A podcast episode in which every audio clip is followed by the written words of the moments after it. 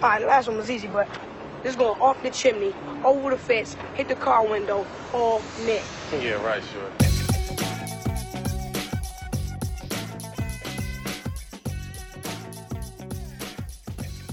What's up, guys? Welcome back to No Easy Buckets. This is our, uh, I guess, episode two of our NBA season preview.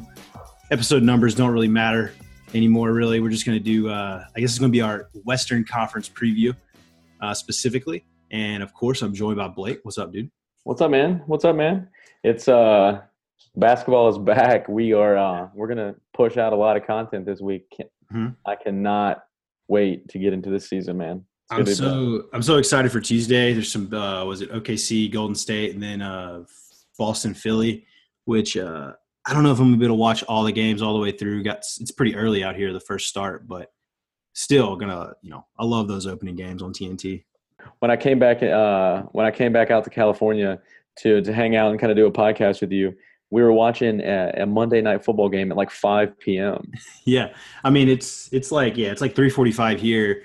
Usually Monday night starts at five. You know the NBA like Eastern Conference games on the uh, early slate starts at like four usually during the season.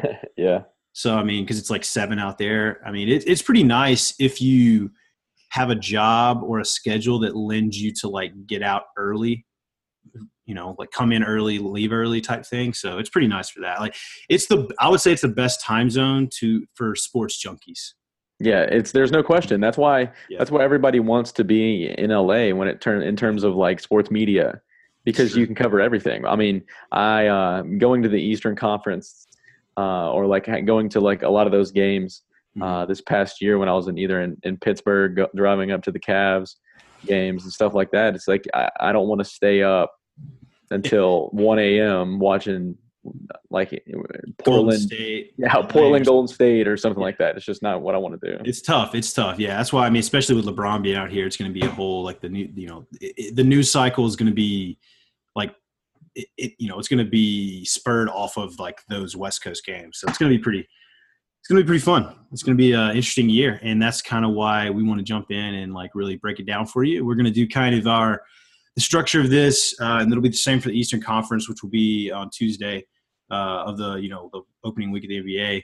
It's uh, we're going to give you our top four. We're going to discuss it, each of us, and then we're going to do the you know five through eight, discuss that, and give you a couple of tidbits about the non-playoff teams. If anything stands out, anything that we see could be a sleeper run, things like that. Just you know anything to you know anything to write home about. So well, let's get into it. And uh, Blake, just go ahead and give me your top four. And All right, so I'll give you yeah, I'll give you my top four. I do have a couple of uh, hot takes in the top four, so I'm just going to jump into it. Why, why wait? Why wait? Uh, so no question about the first one. Warriors at one, Mhm. followed by the Rockets at two. No questions there. But here's where I jump, and it's the hot take of the year: the Utah Jazz Mm. at number three, followed by LeBron and the LA Lakers. Okay. Okay. So you got upstart Jazz up there in the top three. Mine's actually pretty similar. I have Golden State one, Houston Rockets two. I have the Lakers at three and the Thunder at four. Ah, Um, our difference is you have, you know, Lakers are both in there, but we have the Thunder. You have the Jazz, two teams that played in the first round last year, and you know the Jazz kind of. I mean, they were the hotter team, but still, people thought they would probably lose in the seven gamer to OKC, but they took it to them. I think it was like six games, maybe even five. Uh, I think it was five actually yeah. and uh, you know, easy work with them. Uh, they're getting a lot of love this year. They're uh, the Jazz are kind of the darling. Yeah, no, the Jazz are getting a lot of a lot of love, and I think that. So I mean, we, we know outside of the Warriors and the Rockets, I think it could Mhm. fall anywhere. But uh, I think what kind of hit home for me with the Jazz um, was I think Donovan Mitchell is going to like take a, a notch up, and I think he I think he's an All Star in year two, averaging like anywhere between twenty two to twenty five points a game. Yeah, I think that's it's for them to be that, for them to be a three seed. I think that has to happen. I mean, I think Mitchell has to be a no doubt all star. He has to pick up where he left off and you know become even more efficient. I mean, he wasn't inefficient last year because he was like their number one option, so it was more like a we need you to take more uh, more shots because it just our offense runs better that way. But I think for them to be an actual like bona fide three seed in a de- I would say a deeper Western Con like last year the bottom end was it was everybody was close, but it wasn't like the talent at the end wasn't you know what it what it could be this year. So um, I think you're right. I, I think he has to uh, uh, you know be a bona fide All Star. And my difference there, I actually have. I'll go ahead and give it to you. I have Utah at number five. Uh, you know we'll talk about uh, my you know five through eight here in a minute. But I have them at five, and the reason is I think there's a possible regression. I think there's a little bit of a a worry for me that they may have hit their ceiling last year. Yeah. Uh, you know, we saw what happened when Rubio went out. They struggled. Uh, you know, after that, you know, he's even a tough player to rely on. I mean, he's not you know an all star level player. Uh, you know, in the draft they got Grayson Allen. You know, he's he's a he's a role player. He could do some things, but he's not going to be you know. It's not going to be like a, a Donovan Mitchell of last year. It's not going to be uh, a guy that is, is going to have shades of an all star in his game. I don't believe. Uh, they've had health concerns with Rudy Gobert. They brought back uh, Derrick Favors. Um, I do like their depth. They're really they're a really solid team who's really well coached. But did my whole thing was did they hit their ceiling last year? If it's a deeper Western Conference, are they going to get knocked off? Like they had a big winning streak last year. Same with the Sixers. And if they don't have that similar, you know, I guess season arc this year, could they be more of a mediocre team in the middle of the pack?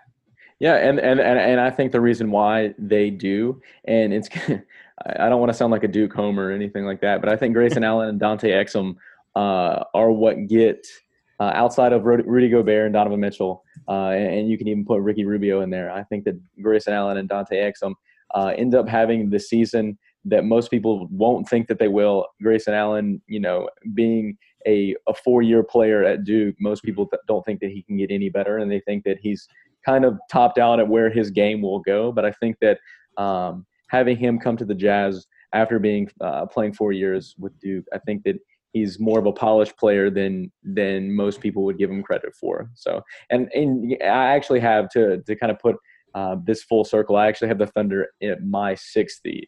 Okay, so similar, similar there, and I'm gonna have to say that your your Grayson Allen take does is a Duke Homer take. it's a I'm gonna, Duke. I'm gonna, no, I mean he's he's a yeah. There's possibilities there. I mean we've seen four year players like you know Michael Brogdon, uh, you know from UVA that came in and, and became like a rookie of the year with the Malcolm. Bucks. You know, it's players like that you kind of just think you know they're just like they're just you know journeyman type players, but you know maybe he comes in and does take a bigger role on a team that doesn't have but one star right now. So, uh, but let's let's give a little bit of uh, time to the top guys, of course. Uh, Golden State and Houston. That's that's kind of our uh, our our top two are mirrored.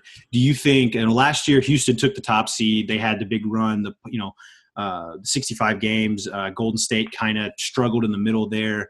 Obviously, they were a better team the whole season, but just kind of had that lull that those great teams tend to have. Do you think there's any potential for that this year, or do you think it's going to be one and two, or Golden I think it's gonna be. I think it's gonna be one and two. I think uh, uh, the Warriors had their off year last year, and and and it's and it's funny to say that because uh, of how dominant they were. But I think that I think that the Warriors had their off year last year where they kind of didn't know what they wanted. Um, you know, it was kind of a lull period because you know what are we playing for? Uh, where where is the drive? Things like that. But I think the Warriors easily went over sixty games and, and go three and three in a row and four and five and proving not they I think they actually make the case that when they do win this year, and I'll go ahead and say that because I don't even think that's a hot take, I don't think um, that they make their case for potentially one of the greatest teams of all time. Oh yeah, definitely, definitely. That's you know that's definitely not a hot take there. I think you're right. I think there's some motivating factors there there this year. You have Boogie whenever he decides to come back, who's playing for a contract.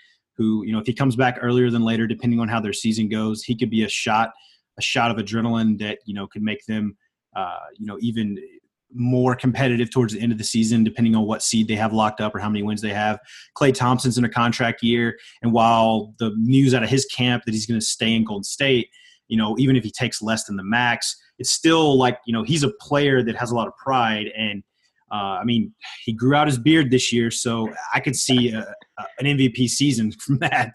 Let's go. but uh, no, I mean, I, he is. It's a contract year. Draymond is, you know, one year away from that. Uh, the whole talk has been who are they going to pay, Klay or Draymond? So I do think Draymond didn't have as across the board as good of a season as he had in the past last year. So Right. he was a little bit, you know, he didn't shoot the ball well at all. So I could see him coming out wanting to have a little something to prove that he isn't the, you know, he he doesn't believe himself to be the fourth best player there. They probably don't view it that way, but he wants to get the respect that he deserves. Probably wants to win another Defensive Player of the Year. Uh, wants to get on an All NBA team, things like that. So I could see a lot of different motivating factors, and of course, KD. The dude's always finding weird things to motivate him. He the most passive journey. he's passive aggressive. He says things don't bother him, yet he points out exact things that happen on social media. He gets in fights with people on Instagram and Twitter. I mean, the guy is I don't want to say insecure because that can be a strong term, but I feel like he he's he notices things. He's he's aware of a lot of things. You know, it's fine. I mean, people some people get affected by things differently. Like I mean, there's no hate being thrown towards him, but I do believe there's going to be a lot of motivation there to go three in a row. Maybe he jumps ship and goes somewhere like you you you're a fan you're in the camp that he goes with the Knicks. So I think there's a lot of a lot of arrows pointing towards them blowing everybody out this year and being a 65, you know, you know, shades of that record-setting what 72 win team the, uh, a couple Yeah. years ago. So Yeah, no, and, and they're like kind of like you. I mean, you hit all the all the points there. I mean, there's too many things that they are playing for. You know, who did they pay? Draymond or Klay? I think they ultimately pay Klay. But I mean, there's too many motivating factors. But that doesn't discredit the Rockets and kind of what the No. team like what they are. I think the addition of Melo ends up working. I think I think him being such good friends with CP3. I think that um, CP3 kind of reins him in, and and, and they kind of I'm, I'll do the hot take of the year. I think that Melo mainly is a three point specialist playing zero defense, but I think that he ends up shooting over 40% from the line, from, from three. three. Yeah. Not a hot take. I think it might not from the free throw line, 40%. not from the free yeah not from the free throw line but from the three point line Yeah. um and, and i think that eric gordon i think eric gordon ended up starting as well eric gordon will thrive and i do you think, think he and Melo, do you think he and Melo kind of swap? Do you think Melo goes to the bench, he goes to the starting starting rotation? Absolutely. Or how do you think that works? no i think that i think that eric gordon will end up starting and Melo will will kind of take a back seat and hopefully and this did not work in the experiment with uh, okc um, but he is a bench player no matter what let's let's let's let's try to push towards that six player six man of the year right yeah. I don't know. I think I do think that CP3 and, and Clint Capela end up staying healthy all year though. So you know That's gonna could be big it could go either way, right? that's going to be the thing is if I think you know we've seen CP3 get nicked up in the regular season every year, but they didn't they didn't really drop off last season. I think the things you have to be concerned with for the Rockets are if there's any Harden MVP regression. Like he finally got over the hump after basically two years, the two prior years being in the top two of the voting to finally get the win. And is that he's the, so far in the preseason it is what it is but he seemed to be same level. But is there any regression there? Is there any settle you know complacency there? Does chris paul if there is some complacency does him and chris paul butt heads? I think that's something you have to worry about. And then with the with the role player exchanges they made in the season with like trevor ariza uh, and uh, Mba Mute uh, leaving uh, not being brought back i think there's some perimeter defensive questions that defense can always be something that leads to uh, internal problems. Right, right, if, right. if there's certain play, especially with somebody like Chris Paul, if there's certain guys out there that aren't up to his standards of defensive, you know, intensity or whatever, if Melo's out there letting people run by him, like there's some there's some imploding potential there that you have to worry about with Houston. No, yeah, and I, and I completely agree. And, and and going off of that imploding piece, um, if if Melo does in fact uh, try to be all that he can be, for lack of a better term, and the locker room kind of divides, I think CP3 ends up taking the Melo side, and the locker room completely divides down the middle. And, and there's a, a CP3 camp and a Harden camp, and I think they can can you know drop from the two seed all the way. I mean, they still obviously make the playoffs, but I mean that's a whole different scenario. Yeah, no, I mean, there's yeah, there's still a playoff team, but there could be you never know what could happen there. Um, Mike D'Antoni's just like praying that none of this happens no. because he's like, we I finally got a successful situation. You know, we're running things over here. Him and Daryl Morey, just you know, analytics, just three pointers and layups, and then they bring in Melo, which Yeah. there's also some, and Bill Simmons talks a lot about this. He, I don't know if this is him knowing anything or just in NBA circles, but he keeps he keeps mentioning some Jimmy Butler last minute trade potential here. Maybe if Minnesota starts the first couple of weeks of the season out and it's just a absolute dumpster fire, like people are boo- like it came out today that Butler's telling the fans, "Bring on the booze. I don't care. I'm going to thrive in it." Like it could be a very bad situation there. And if, if if Miami doesn't pony up or they decide to drop back off and and uh, Thibs likes Houston's package better, maybe there's some. If if, if Butler goes to Houston, uh, that please let if, that happen. if Butler goes to Houston, it'd be all bets are off because yeah, all bets are off. That could be a an amazing team in a playoff series. Because who who would you package for? Who would you package for Jimmy Butler? Would it be like a, a PJ Tucker and an Eric Gordon? I think I think Gordon would probably have to be in there. Yeah, or Tucker. Uh, you'd probably have to throw in a couple, maybe the Brandon Knight contract. I don't even know if they're able to trade him till December anyway. But I think you have to give up somebody that you don't want. So. Yeah. There's the, it, it, there's a lot of you know pieces that have to be traded. Who knows? trades always end up being you know greater than we thought or less than we thought. There's never exactly spot on what we the package we would have envisioned, but that could be a, a game changer. But uh, let's move to the Lakers real quick. Yeah. Uh, we both have them in the top four, uh, which uh, I think more and more people are coming to terms that with the Lakers being a legitimate threat in the in the West. Uh, like you said in the earlier pod, the Mean Squad kind of turned everybody off in July when the signings were made you know, Rondo, JaVale, Lance Stephenson, but you can kind of see how these young players like Lonzo Kuzma, Josh Hart, Brandon Ingram are coming into themselves and are seem to be so far like letting like basically treating LeBron like you lead this shit. We're doing what you need us to do. Right. And you know, just tell me tell me where to go. Yeah. And that could be very dangerous throughout the season if they fully commit to that. No, I, th- I think you're completely right. So I think that I think that the, all, all, of the pieces from the young core to uh, the meme team that was uh, signed on all those one year deals, I think that all the pieces fit perfect. I know that uh, as soon as all those guys were signed in the all season, um, like we were mentioning previously, it's everybody wrote them off. So uh, I do think that uh, they they end up taking the next step. I think that Lonzo uh, kind of finds his rhythm and actually takes a step forward uh, in terms of uh, growing not only as uh, a potential sixth man or if he ends up growing into that uh, mm-hmm. that point guard that he wants to be. But I think that um, that he comes and, and, and learns how to mentally prepare and be an NBA player. Yeah. Um, yeah, no, but I think that I think that Brandon Ingram takes the next step in becoming a future superstar. I think that yeah. I think that he ends up um, LeBron kind of sparks a fire in him and takes all of the pressure off of him, and he just I think that we're going to see a huge uptick in in Brandon Ingram this season. I hope so. I think Ingram and Kuzma can be two of the most important pieces there because they're not to the talent level of Kyrie or Dwyane Wade or anybody like that that's played with LeBron in the past. Maybe not even Kevin Love. Uh, you know, maybe maybe Ingram has that potential, but those guys, this time in their career, this this you know this athletic ability that they have, I think those guys can really thrive as far, if they can really commit to defense and really you know can, can consistently shoot and make shots. I think it can be the best case scenario for them. So let's hope that that happens. I mean, it's going to be a fun squad. We've already talked about how you know the NBA is going to be dictating itself off of the off of LA now, which you know the Lakers are going to be on TV more than you more than you can even imagine.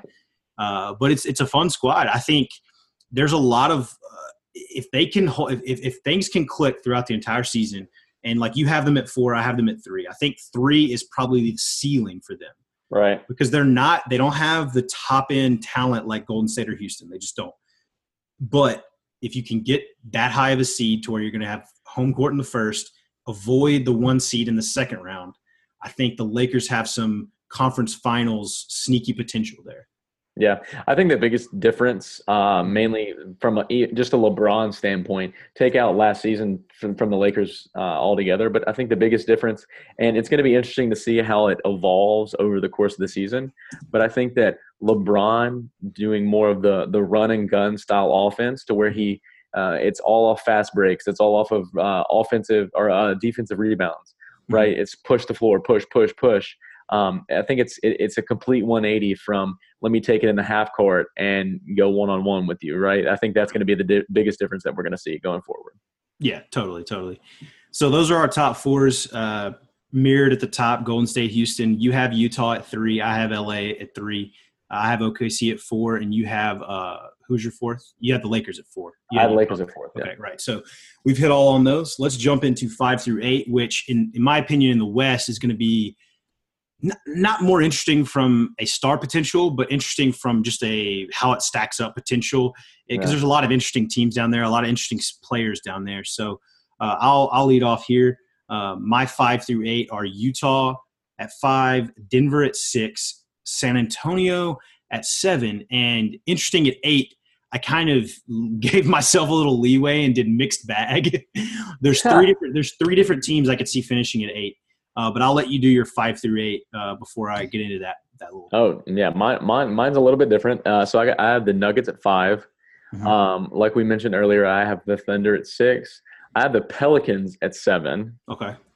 and then hot take of the century, uh, T Wolves Mm, coming in at eight. okay.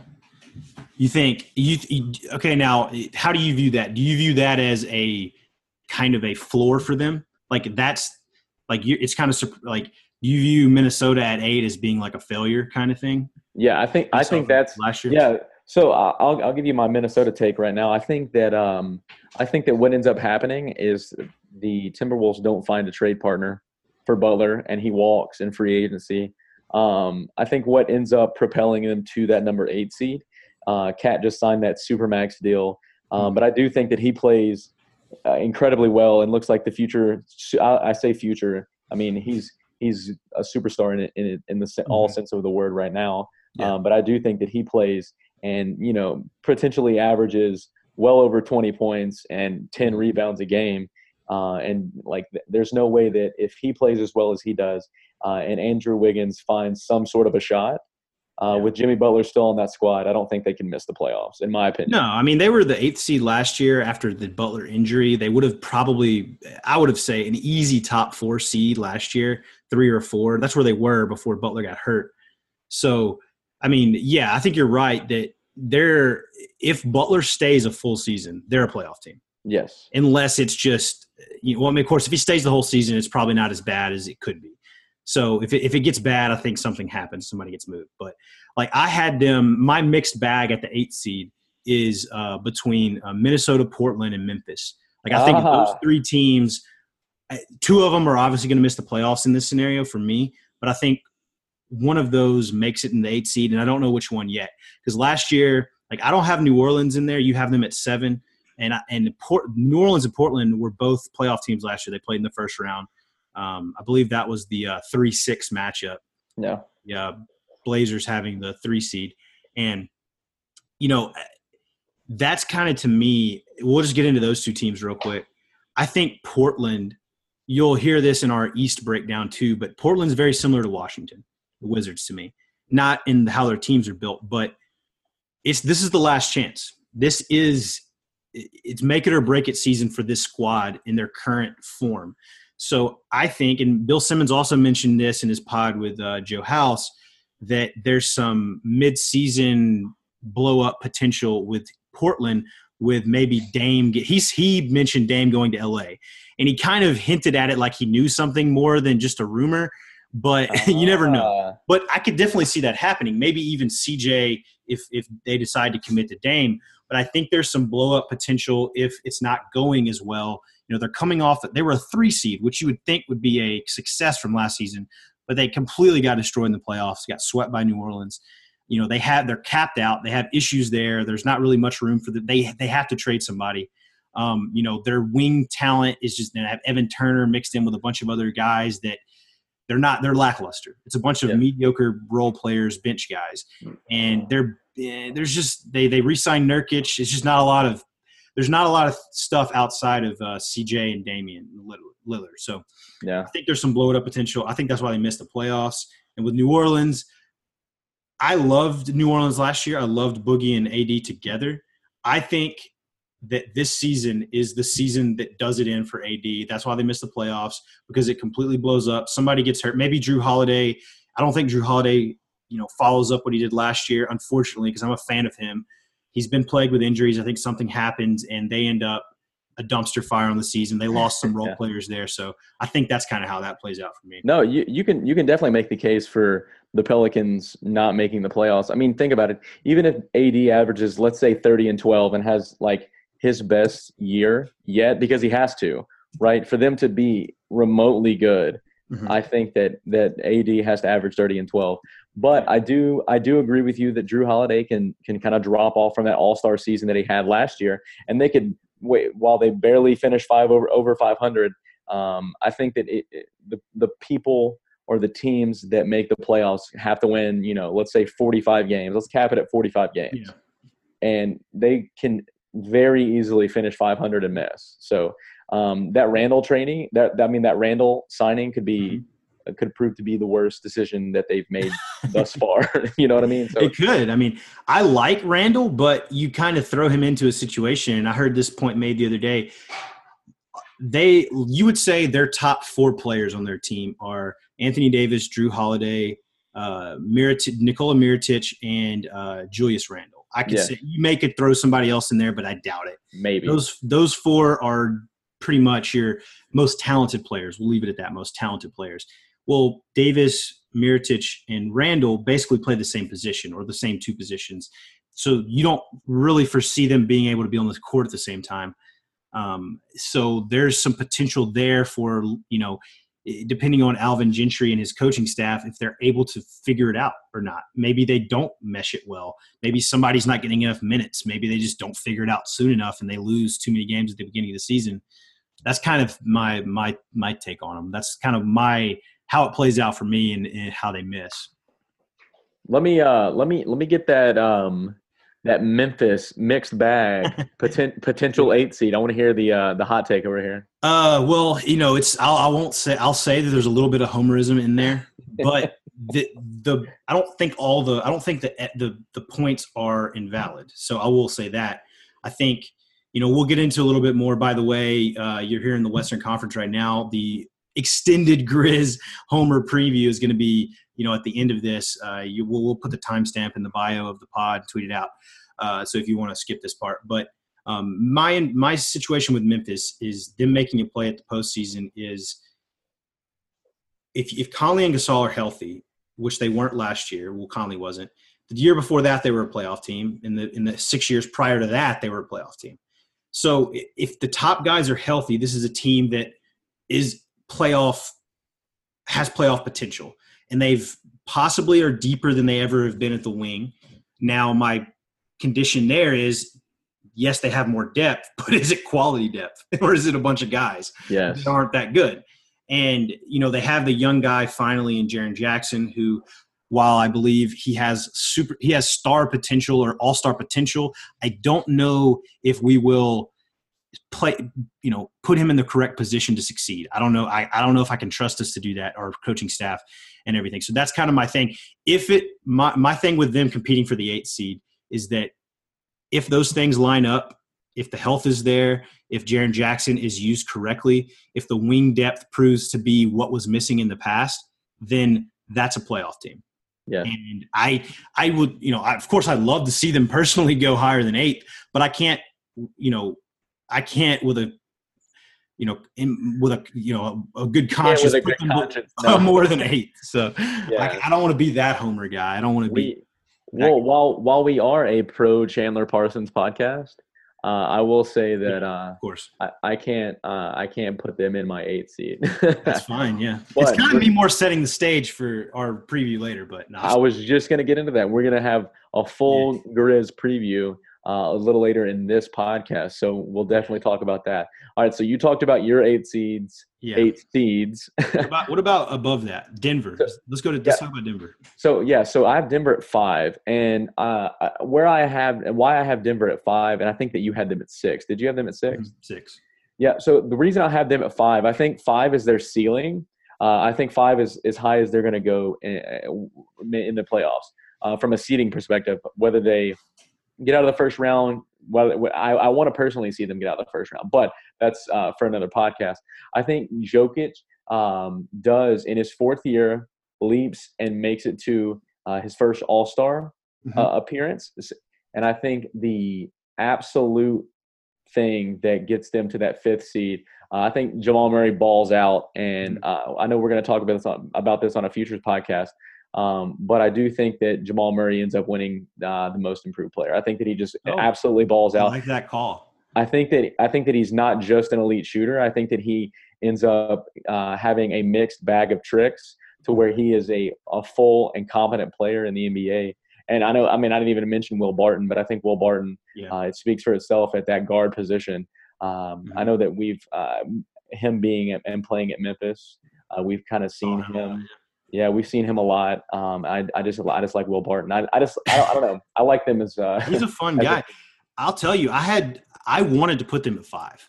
I that was honestly was my I had typed that out and changed it with Utah because while I wanted to be the guy that kind of was early on the Utah possible regression because they're getting a lot of love, I couldn't put them below five because I do think that they're too well coached. It's almost like a it's almost like a Spurs in a down year situation yeah, where absolutely. their floor is higher than most teams. So that's why I put Utah at five. But Denver, you're right.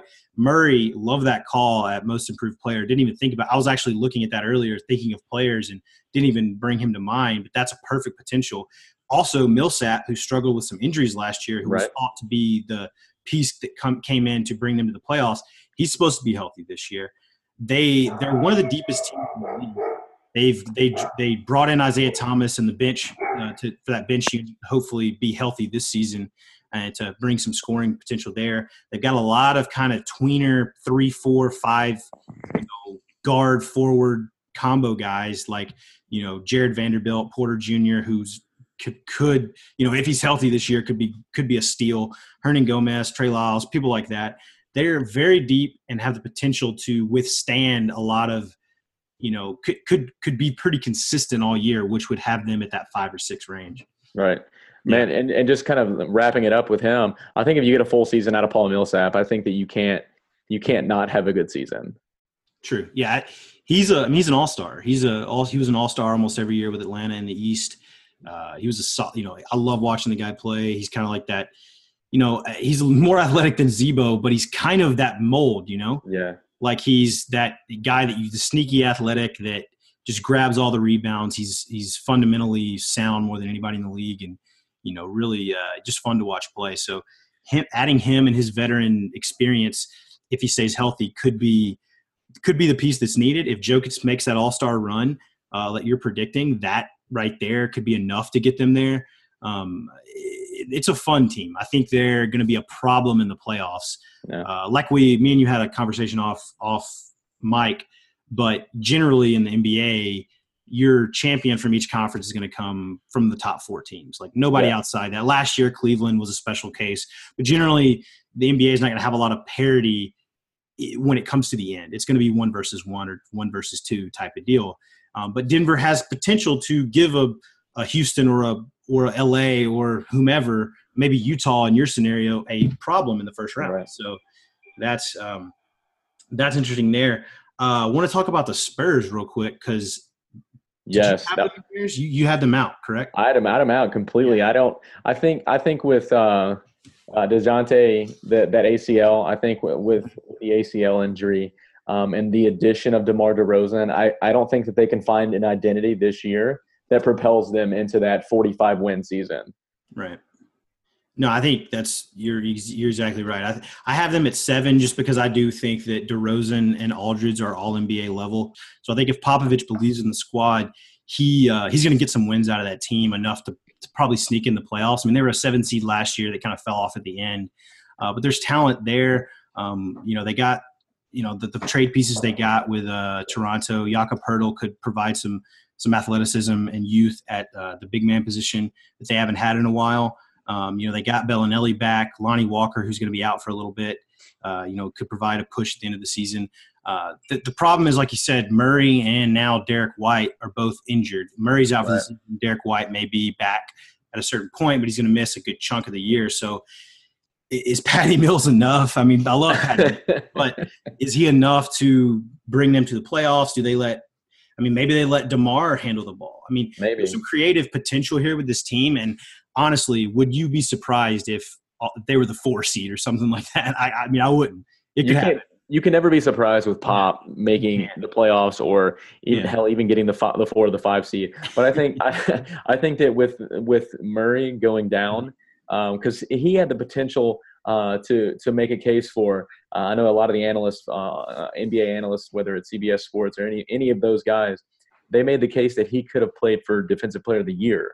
So if you lose a, a player like that, as well as bring in DeMar DeRozan um, with an aging, and this is kind of why I didn't put them in. I think Lamarcus Aldridge might show his age this year with with kind of Mhm.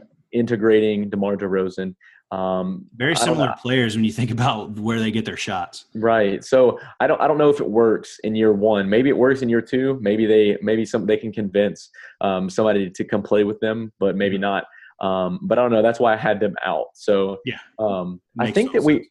I think that we've talked about our, our five through eight. We uh, Um, we didn't. The one team we didn't touch on specifically was OKC because I had them in the four. You had them like what five? yes. No, I'm at six. really give them any time. But is there anything that kind of on that team that that you wanted to touch on? Yeah. So uh, the reason so you had them at three, right? I think you had them at three. Four, four. Uh, four. So Yeah. the reason I have them at six, I still think they're an incredibly good team, but I think that Russell Westbrook had that had that minor knee injury uh, in the preseason. I do think that that kind of lingers into the regular season, and they kind of have a rocky start. Um, Paul George kind of goes the way that Russell Westbrook goes, right? So I think Paul George might be kind of dragged down by uh, Westbrook's decline, but I don't think it lasts all season.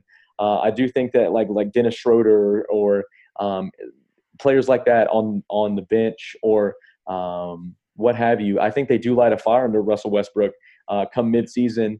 Uh, I do think Nerlens Noel has a surprise season uh, for the Thunder. I know that he uh, ended up signing with the Thunder this offseason for the minimum, I think it was. Um, but yeah, yeah, good. It's a good deal. It was it was the minimum. I think that he uh, he does surprise a lot of people. Um, surprises a lot of his teammates actually, um, and and I think that he has a, a, pretty decent year. Um, but I Can't just forget Scotty Hopson's on the roster too. no, wait, you're kidding? I did not know. I did not look. I think he. I think he signed a. I think he's like maybe a two way deal with him. No way. So that's yeah, yeah. but that's kind of why that's kind of why I had them at six. I still think they're a really good team, but I just think Yeah. that you know Russell Westbrook and Paul George are not it, Yeah.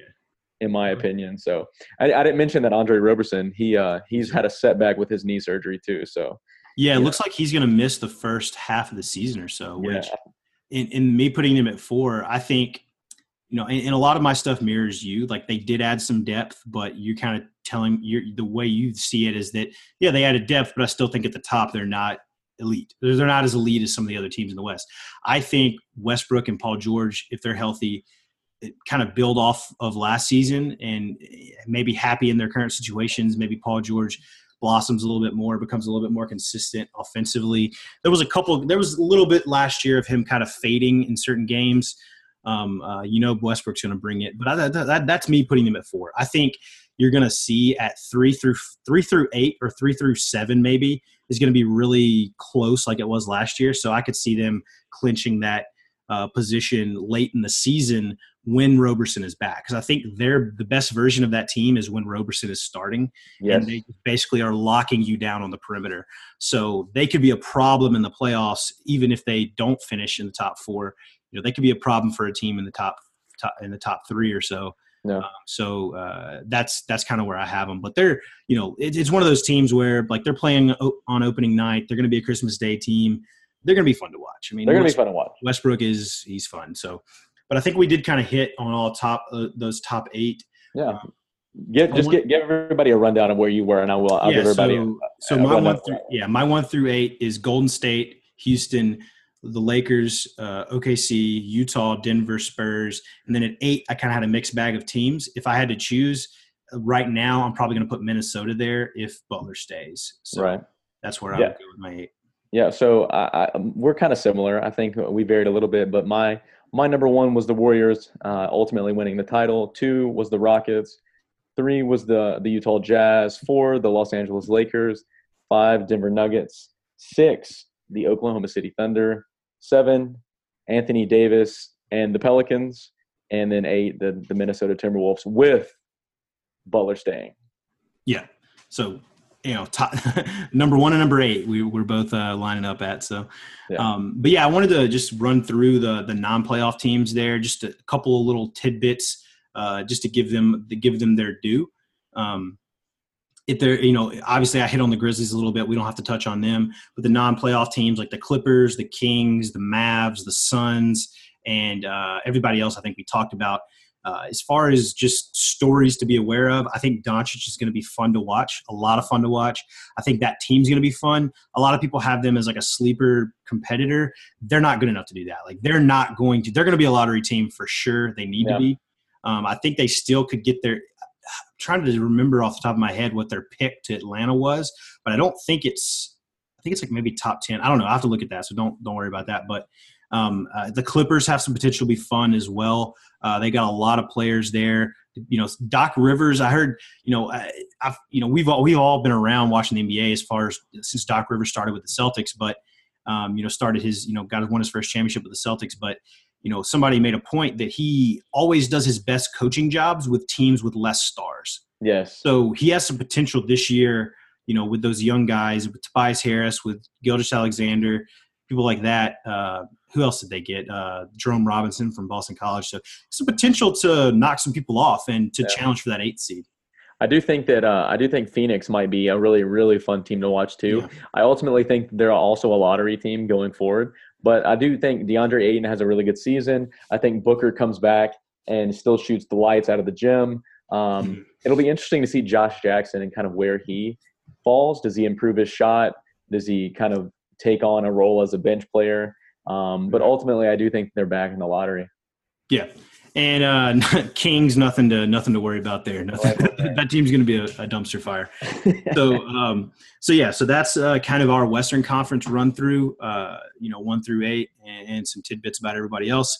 Uh, like we said, there's going to be an in-depth Grizz preview with uh, Clay Hall from our Under the Covers podcast and Hunter Mitchell, uh, you know frequent voicemail lever, I guess, uh, and uh, and myself. So uh, we won't have Blake on there for that, but we'll be back on Tuesday for uh, the Eastern Conference, same structure, and then also on Wednesday for the Futures Pod. But yep. um, uh, before we uh, get into the the Grizz, I want to appreciate uh, thank you for being on, Blake.